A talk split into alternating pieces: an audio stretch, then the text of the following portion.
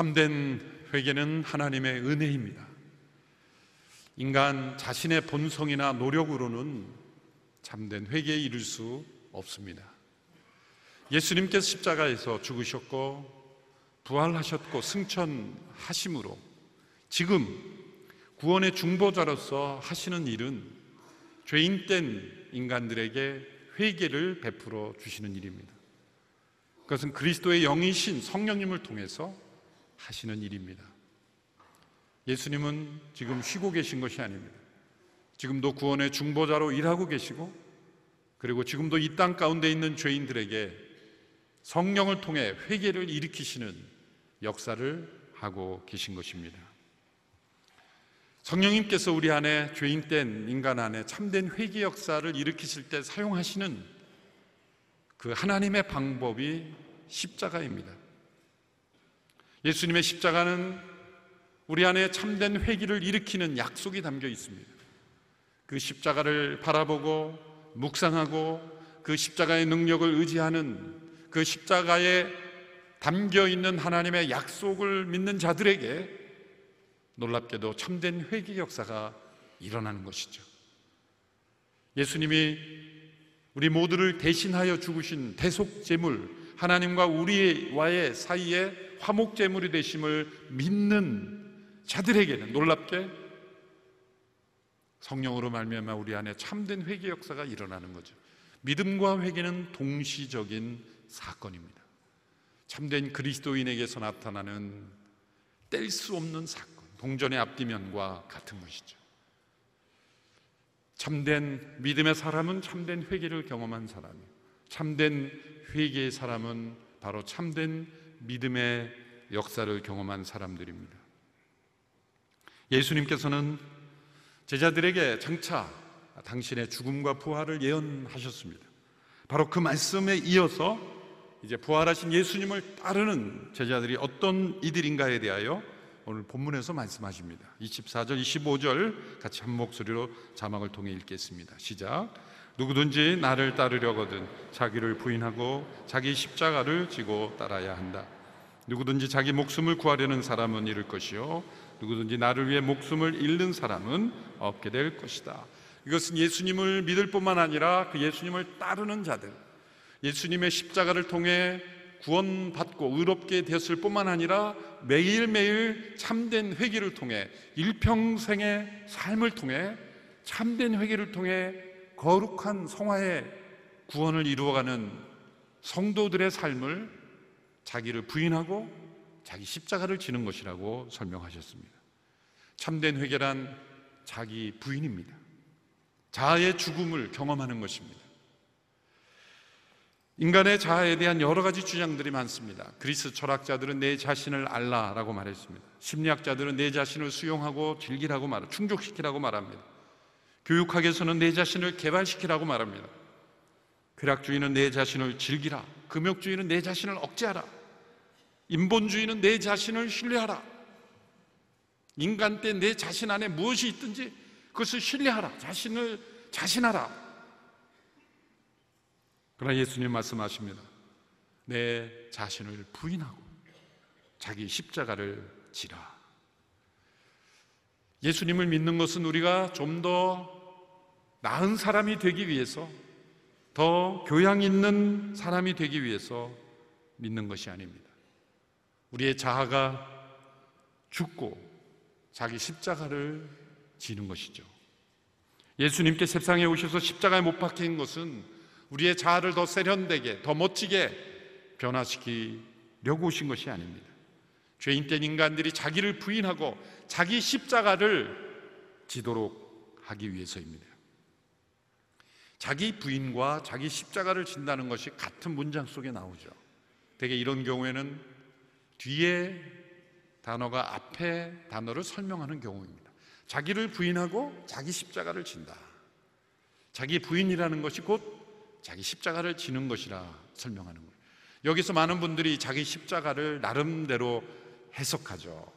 내 십자가라고 말할 때 어떤 사람은 감당하기 힘든 시어머니를 내 십자가라고 말합니다. 이해하기 힘든 시댁 식구들, 아, 내 십자가야. 속썩이는 남편이나 자녀 내 십자가요. 하기 힘든 일, 내가 원치 않는 의무, 어쩔 수 없이 해야 하는, 그러나 나를 끊임없이 고통스럽게 하는 외부로부터 오는 어떤 짐을 내 십자가라고 해석하는데 그것은 잘못된 해석입니다. 왜냐하면 예수님께서 말씀하신 자기 십자가란 자기를 부인하고 이기 때문이죠. 그것은 외부로부터 자신에게 주어지는 어떤 원치 않는 짐이 아니라 자신 안에 있는 자기 자아를 죽이는 도구라는 뜻입니다. 예수님께서 십자가에 못 박히셨을 때 자기를 부인하셨습니다. 예수님께서 자신을 부인하지 않으셨으면 십자가에 못 박힐 수 없었습니다. 그 엄청난 억울함, 고통, 그 시련을 이길 수 있었던 것은 하나님의 뜻에 자기를 부인하고 순종하셨기 때문입니다. 자기 십자가란 그 예수님의 십자가를 통해서 자기의 자아를 죽이라는 겁니다. 참된 회개란 자기 부인이요 자아의 죽음을 경험하는 것입니다. 왜 자아를 죽이라 그럴까요? 인간이 빠져 있는 곤경과 위기의 원인은 무엇이겠습니까? 근본적으로 인간의 위기는 인간 스스로가 자신이 주인이라고 행세하는 것부터 시작이 된 거예요. 우리 표면적으로 나타나는 많은 죄의 뿌리에는 악이 있고 그 악의 뿌리에는 교만이 있고 그 교만은 본질은 하나님께 대한 반역인 겁니다. 하나님께서 우리 인간에게 이 자아라고 하는 셀프라고 하는 스스로 판단하고 결정할 수 있는 자유 의지를 주신 것은 자발적인 선택으로 하나님 앞에 그 자신을 들여서 인격적인 선택을 통해서 하나님께 영광 올려드리는 삶을 기대하신 거예요. 어쩔 수 없어서 어쩔 수 없이 기계처럼 움직이는 것을 통해서는 영광이 주어지지 않죠. 어떤 선택의 가능성 속에서 하나님의 뜻을 선택하는 그 자아의 순종을 하나님은 기대하신 거예요. 인간이 스스로 하나님으로부터 독립을 선언했을 때 그것은 하나님께 대한 반역입니다. 그것이 악의 뿌리요. 그 악으로부터 수많은 죄들이 일어나고 있는 거죠. 그래서 C.S. 루이스의 표현대로 하면 타락한 인간은 개선의 필요가 있는 피조물이 아니라 무기를 내려놓고 항복해야 하는 반역자다. 그의 책 순전한 기독교에 기록된 내용입니다. 타락한 인간은 개선의 필요가 있는 피조물이 아니다. 무기를 내려놓고 항복해야 하는 반역자이다. 이 세상에 태어날 때 한 아기를 보면 얼마나 순진하고 얼마나 예쁘고 얼마나 사랑스럽습니까? 그런데 곧 한 달, 두 달, 세 달, 네 달 키워보면 이 아기가 엄청난 반역자라는 것을 엄마 아빠가 먼저 알죠. 그 부모의 사랑에 대해서 감사해 하지 않습니다. 아무리 기저귀를 제가 한번 그 한 아기가 기저귀를 낄 때까지 얼마나 가야 되냐 한번 계산해 본 적이 있어요. 몇 번 갈아주지도 않으면서. 평균 한 12,000번을 갈아야 돼요. 그렇게 수없이 많이 무릎을 꿇고 한 아기를 키워도 자라난 아이들을 보면 부모에 대한 반역의 기질이 있어요. 감사를 모릅니다. 타락한 인간은 개선을 잘 시켜서 교육을 잘 시키면 변화되는 게 아니라 항복이 이루어져야 제대로 된 인간이 되는 거예요. 보통 우리가 철이 든다 그럴 때, 철이 든다고 할 때 쓰는 말이 뭔가 꺾인 거예요. 자아가 꺾이고 항복하는 경험을 한 사람 우리는 철이 들었다 말하는데 하나님께 대하여 항복하는 경험, 하나님께 대하여 전적으로 항복하는 경험 이것을 회개라고 말할 수 있는 거예요. 그동안 자신이 살아왔던 길이 잘못되었음을 깨닫고 다시 시작하는 것. 인간이 하나님께 반역한 이후로 오랜 시간 동안 익숙해진 자기 만족, 자기 의, 자기 의지, 자기 자아에 만족되어 스스로 주인인 것처럼 착각하고 스스로 맘대로 살아왔던 반역자로서의 삶을 포기하고 무기를 내려놓고 하나님께 되돌아가는 것 이것이 회개입니다. 되돌아갈 때 우리에게 요구되는 것이 자아의 죽음이요 자기 부인인 겁니다. 그런데 문제는 어디에 있습니까? 이렇게 항복할 것이 많은 항복해야만 하는 악한 인간 안에는 항복하지 못하게 하는 악이 있는 것이죠. 이것이 함정입니다. 악해질수록 더 회개해야 되는데, 더 악한 사람일수록 더 항복해야 되는데, 악해질수록 회개할 능력이 더 없는 거예요. 그렇지 않습니까? 우리에게 회개의 필요성을 가져다 주는 그 악함이 동시에 우리를 회개케 하지 못한다는 거예요. 참된 회개의 시리즈로 제가 한 20주를 해볼까 그런 생각도 해봤어요. 성도님들이 좀 힘들어 하실 것 같다 이런 생각에서 좀 줄였습니다만 회기라는 말 자체를 우리가 기뻐하지 않는 것조차 우리 안에 악이 있는 거예요. 여러분 왜 기도하지 않습니까? 약해서가 아니에요. 악해서입니다. 왜 성경 말씀을 읽는 자리로 나가지 않습니까? 회개할까봐. 내가 회개할까봐. 내가 회개하면 어떻게 돼요? 나, 내 자아를 포기해야 되니까. 내 스스로 내 인생의 주인으로 살아왔던 것을 내려놓아야 하니까. 우리는 기도하지 않고 말씀 읽지 않고 성령의 인도하심 따라 순종하지 않는 거죠. 왜 은혜 받는 자리에 귀찮다고 안 갑니까? 하나님이 진짜 임하실까봐.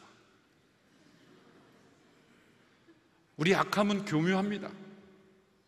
은혜 받는 자리, 있어야 될 자리, 하나님께서 인도하시는 자리를 끊임없이 거부하고 자기 인생을 자기 스스로 주인이 되기를 원하는 거예요. 우리 악함이 우리의 회개를 가로막는 거예요. 그러므로 우리 스스로는 회개할 수 없습니다.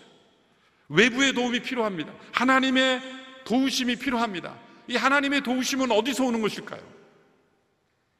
다시 C.S. 루이스의 표현을 빌리면 이 C.S. 루이스의 저작물들을 보면 이 신학적으로 표현하기 어려운 그런 것을 아주 쉬운 언어로 이렇게 표현하는데 어떤 분은 또 어렵다 그래요. 잘 들어보세요. 이렇게 표현합니다. 죄인 된 인간이 우리가 회개할 수 있도록 어떻게 도우시는가? 하나님께서 우리를 도우신다는 것은 하나님의 일부를 우리에게 넣어주시는 것이다. 예를 들어 우리가 서로 사랑할 수 있는 것 그것은 하나님 안에 있는 사랑을 우리에게 넣어주셨기 때문에 우리가 스스로 결정하고 판단할 수 있는 것 계획을 세우는 것 다 하나님 안에 있는 결정과 판단 능력을 우리에게 넣어주신 거예요. 인간이 하나님의 형상이라는 것은 우리 안에 있는 서로 교제할 수 있는 능력 커뮤니케이션 할 수 있는 능력 우리가 볼 수 있는 능력도 하나님이 보시는 분이기 때문에 우리에게 눈을 만들어 주셨고 우리에게 인간 안에 있는 육체적 성질도 다 하나님의 어떤 이미지 안에 있는 것들을 우리에게 넣어주신 거예요. 우리가 다른 사람과 함께 관계를 맺는 것도 하나님이 관계적인 분이시기 때문에 우리 인간에게 있는 모든 것은 하나님의 일부를 넣어주셨기 때문이에요. 근데 우리에게 필요한 도움은 참된 회개, 곧 자아의 죽음인데 그것은 하나님의 죽음을 우리에게 넣어주셔야 우리가 죽을 수 있는 거예요. 그런데 하나님은 죽으실 수가 없어요. 하나님은 전능하시지만 본질의 다른 것은 하실 수가 없는 거예요. 왜? 하나님은 영원한 생명이시기에 하나님 안에는 죽음이 없어요. 그리고 우리 안에 죽음을 넣으실 수가 없잖아요. 그런데 하나님이 전능하시기에 하나님이 하실 수 있는 것은 사람이 되시는 것은 하실 수 있어요. 그 하나님께서 사람이 되심으로 사람 되신 그 하나님이 죽으심으로써 우리가 죽을 수 있도록 도와주시는 일, 그것이 바로 십자가에서 일어난 일이라는 거예요. C.S. 리스의 설명이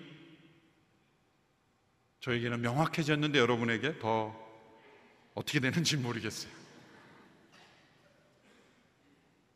십자가는 그 아들 독생자 예수 그리스도 성육신하신 그분이 죽으심으로 그것은 영원하신 하나님의 죽음이 아니라 사람이 되신 독생하신 인간 예수님의 죽음인데 그분의 죽음으로 우리에게 우리를 구원하실 뿐만 아니라 우리가 참된 회개를 통해 거룩하게 살아갈 수 있는 능력을 우리에게 넣어 주신다는 거예요.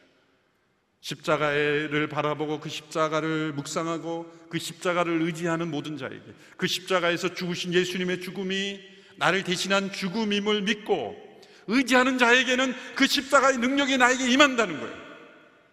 그것을 어떻게 C.S. 루이스 방식으로 설명하던 어떤 분의 신학자의 설명으로 설명하던 어떤 신학적인 설명으로도 다 완벽하게 설명할 수는 없어요.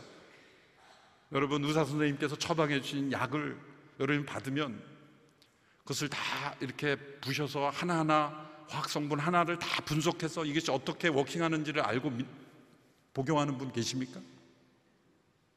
어떻게 그것이 내 몸을 고치는지 다 알지 못해요. 그러나 믿음으로 먹을 때 능력이 나타나잖아요.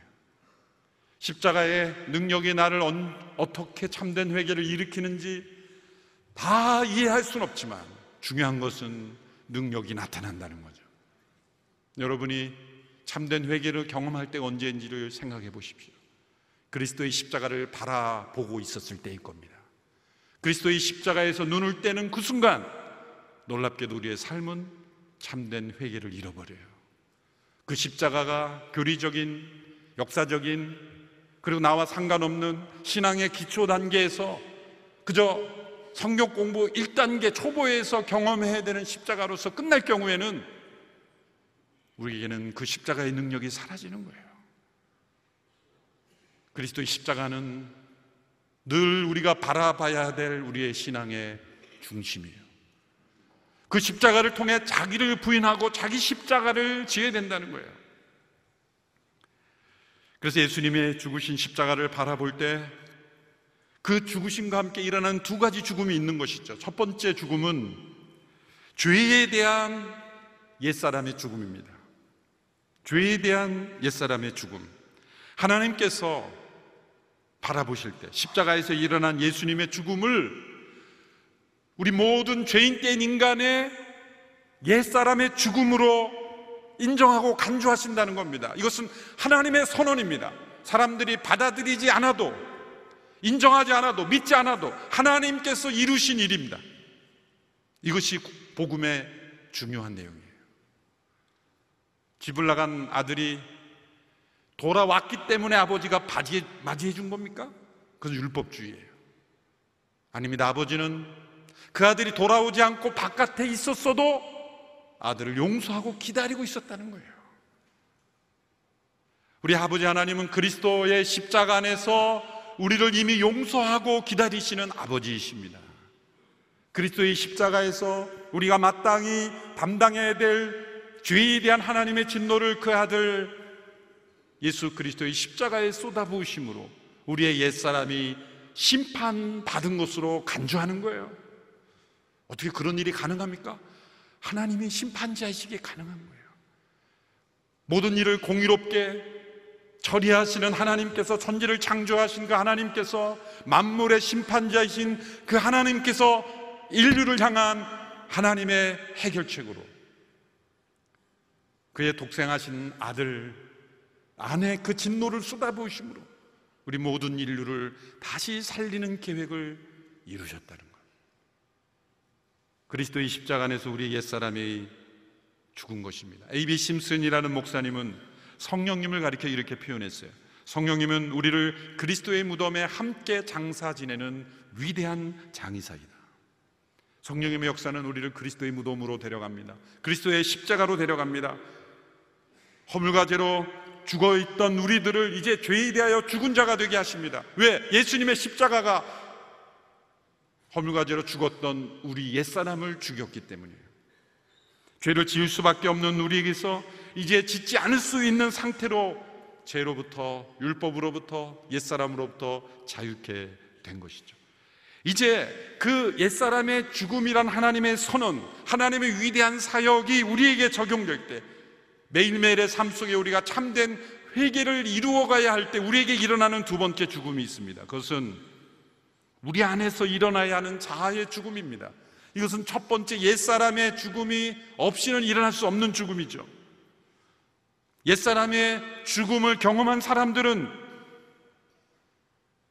끊임없이 내 안에 살아있는 이 자아가 자기를 부인하고 자기 십자가를 지른 자로 살아가게 된다는 거예요. 이것은 서로 연결되어 있는 것이고, 이건 동시적인 경험일 수도 있고, 때로는 순차적인 경험일 수도 있습니다. 이 모든 것을 다 하나로 묶어서 설명할 수도 있습니다. 성령님께서 우리의 자유의지에 참여를 원하십니다. 하나님께서 다 이루어 놓으신 구원을 우리가 구원한 우리 스스로가 구원하는 것이 아니지만 그리스도의 십자가에서 다 이루신 그 구원을 우리가 경험할 때 우리의 자아가 자아가 장애물이에요. 예수님의 십자가에서 다 이루어 놓으신 옛사람이 죽었다고 선언하시고 우리를 죽은 자로 보시는 그 하나님의 구원의 진리를 우리가 체험하지 못하는 장애물이 뭡니까? 자아야, 자아.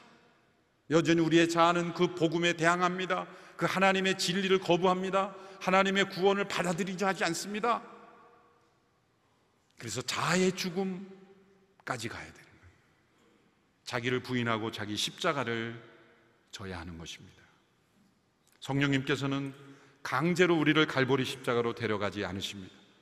우리가 그리스도와 함께 죽고 자기를 부인하는 이 자아가 스스로의 힘이 아닌 성령의 도우심으로 그리스도의 십자가를 바라보고 자기를 부인하는 자기 십자가를 지는 일에 자발적으로 동의하고 선택해야 자기 십자가를 지는 놀라운 능력을 체험하게 되는 거죠.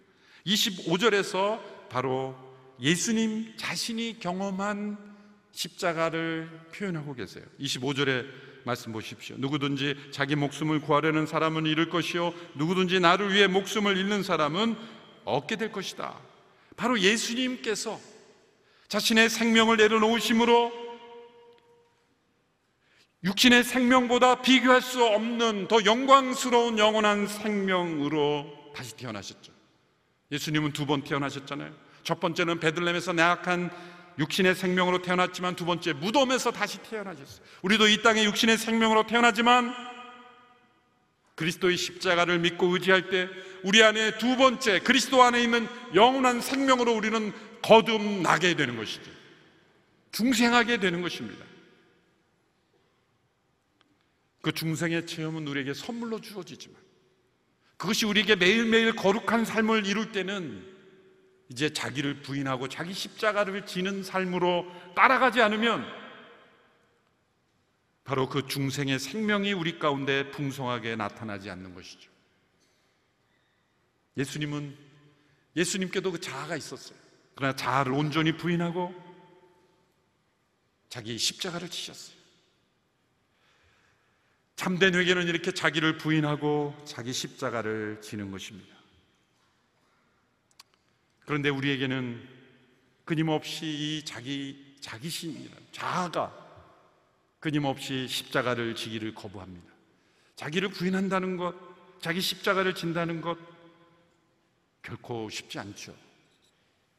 은혜로 구원받는다는 말씀은 우리가 사랑하지만 자기를 부인하고 자기 십자가를 지라는 말씀은 달갑지 않게 여겨집니다. 아침에 큐티할 때는 자기를 부인하고 자기 십자가를 지고 하루를 시작했는데 퇴근하고 집에 돌아가면 십자가는 어디 간지 돈데 간데 없고 사라져버려요. 도대체 내 십자가는 어디에 있는 거야? 어디선가 십자가가 없어져 버렸어요. 어디선가 십자가를 던져버렸어요. 언제일까요? 나 자아의, 내 자아의 죽음을 요구할 때 나는 죽을 수 없어라고 결정할 때 십자가를 내던진 거예요. 그리스도의 십자가에는 있는데 우리에게는 없는 것이 뭘까요? 우리의 십자가에는 없는 왜 우리는 그 십자가를 쉽게 버릴 수 있는 것일까요? 예수님의 십자가에는 있는데 우리 십자가에는 없는 게 뭘까요? 못이죠, 못. 예수님은 십자가에 못 박히셨어요.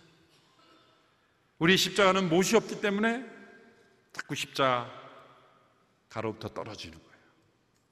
오래전에 제가 미국에 있을 때 한국에서 십자가 대행진이라는 교계 행사가 열렸는데 국민일보에 이렇게 큰 사진이 났더라고요. 교계 어르신들이 십자가 무거운 육중한 십자가를 이렇게 메고 걸어가는 거예요. 참 의미가 있는 행사죠. 그거를 비판하자는 게 아니라 가만히 사진을 유심히 확대해서 보고 제가 웃게 됐어요. 왜냐하면 그 십자가 밑에 아주 좋은 바퀴가 이렇게 달려 있었기 때문에 무거울수록 잘 굴러갑니다. 우리의 십자가는 바퀴 달린 십자가. 예수님의 십자가는 못 박힌 십자가. 그럼 우리가 자기 십자가를 들 때 우리에게 요구되는 예수님께 못과 같이 해당되는 게 뭘까요? 그 순종이에요. 여러분, 못이 얼마나 작습니까? 그러나 못이 얼마나 중요합니까? 인공위성에서 못이 하나 잘못 박혀 있으면 인공위성은 폭발합니다. 우리의 삶 속에서 때로 우리에게 모처럼 우리를 찌르는 모든 것은 자기를 부인하고 자기 십자가를 지도록 만드는 거예요. 사랑할 수 없는 원수를 사랑하는 명령 앞에 순종하는 것, 그것이 못입니다. 어떤 대가를 치르더라도 정직하게 행동하고 말하는 것, 그러므로 대가를 치르는 것, 그것이 못입니다. 분노해야 될 하고 싶은 상황에서 분노하지 않는 것을 선택하는 것, 그것이 우리를 아프게 하는 못입니다. 자기가 볼 때는 가장 옳아 보여도 모두의 화평을 위해서 자기의 방법만을 고집하지 않는 것, 그것도 나를 찌르는 못입니다. 우리가 순종하려고 할 때 우리는 아픕니다. 왜? 나의 자아가 부인돼야 하기 때문에. 하나님의 뜻인 줄 알면서도 거부합니다. 우리 안에 있는 악이 거부하는 거죠. 자기를 부인하고 그것은 악한 자아를 십자가에 못 박고 그리스도 안에 새로 태어난 새로운 자아 순종을 기뻐하고 하나님의 뜻을 사랑하고 하나님의 나라를 갈망하는 자아를 십자가에 못 박힌 그리스도와 함께 내어드릴 때 성령의 인도하심을 따라 내어드릴 때 놀랍게도 우리에게는 그리스도의 부활의 생명의 능력이 나타나는 것입니다. 참된 그리스도인은 참된 회기를 평생에 경험해 가는 사람이에요. 한번 회개하고 예수님 믿을 때 회개하고 지나가는 것이 아니에요. 초신자들이 배워야 되는 교리가 아닙니다. 마틴 루터가 종교개혁 95개조 방방문을 내걸 때 제 첫 번째 방방문은 무엇이었습니까? 신자들이란 전생에 걸쳐서 참된 회개를 이루어가는 사람들이라는 거예요.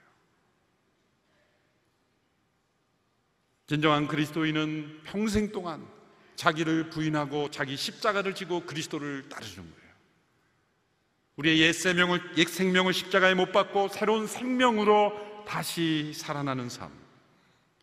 이것이 바로 참된 회개가 누리는 삶입니다. 이제 하나님께 대한 반역자에서 하나님께 순종하는 자로 참된 회개를 이루어가고 매일 매 순간 참된 회개자로 살아가는 저희들이 되기를 축원합니다. 기도하겠습니다. 살아계신 하나님, 우리에게 참된 회개가 필요합니다.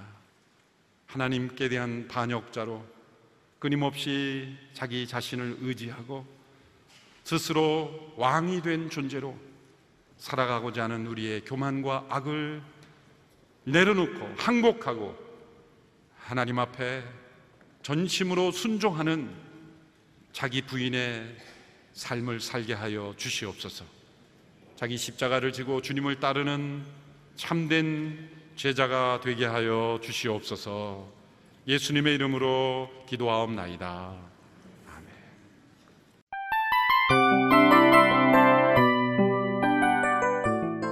이 프로그램은 청취자 여러분의 소중한 후원으로 제작됩니다.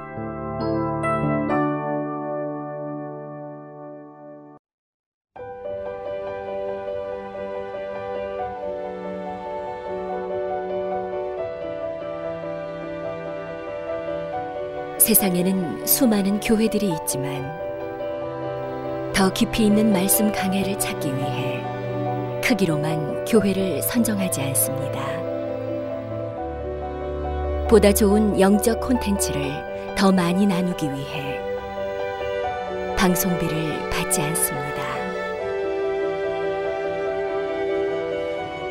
1년 365일 복음만 전하고 싶어서 우리는 광고를 하지 않습니다. 온누리의 복음을 땅끝까지 CGN TV와 함께 땅끝 선교사가 되주세요.